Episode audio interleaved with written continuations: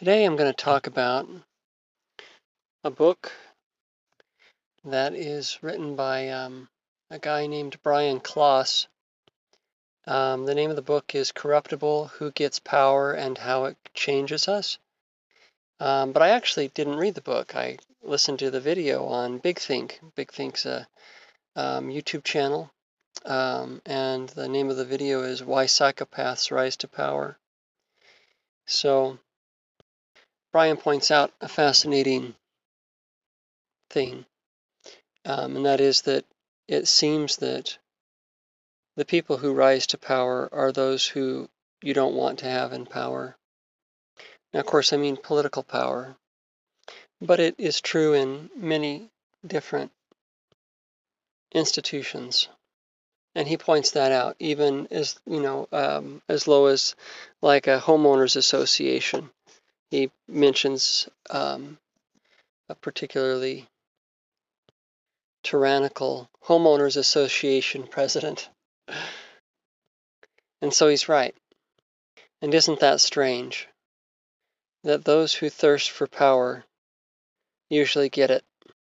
Often those who don't want power are those who would be the best in power, those who would do the best job.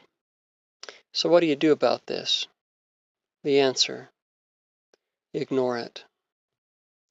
And pay attention to the still small voice that whispers out of the unseen place.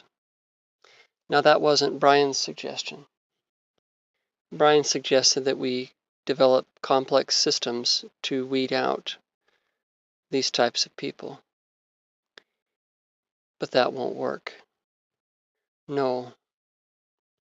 Instead, stop listening.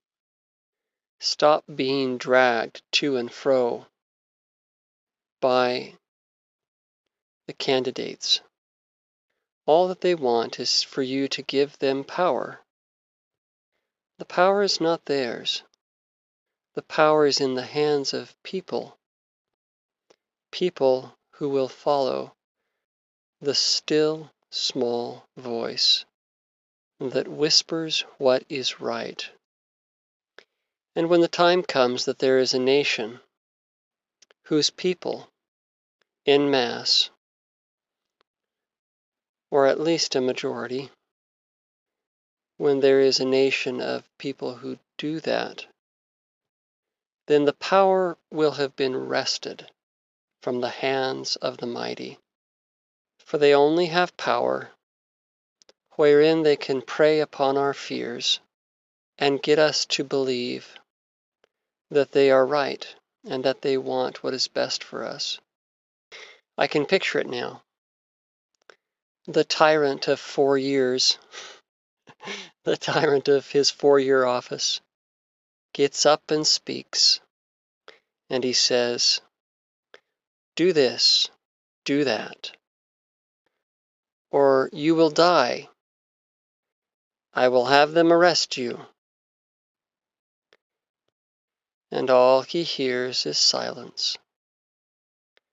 The people, the people keep on moving and milling about their lives, doing the thing that is best by their own conscience. And he cries to the policeman and to the military, and he says, Go and arrest them and drag them from their homes to the guillotine, to the gas chambers, to the torture chambers. And all he hears from his policemen, from his military, is silence.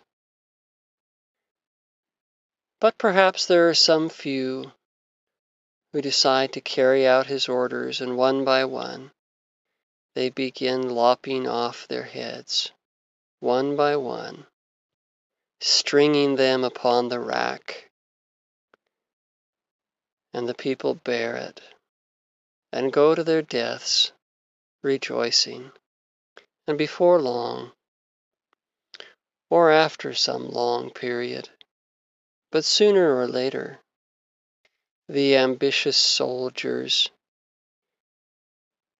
who hoped to gain power by their allegiance, are so wrought upon by their own conscience that they bend their bayonets into plowshares.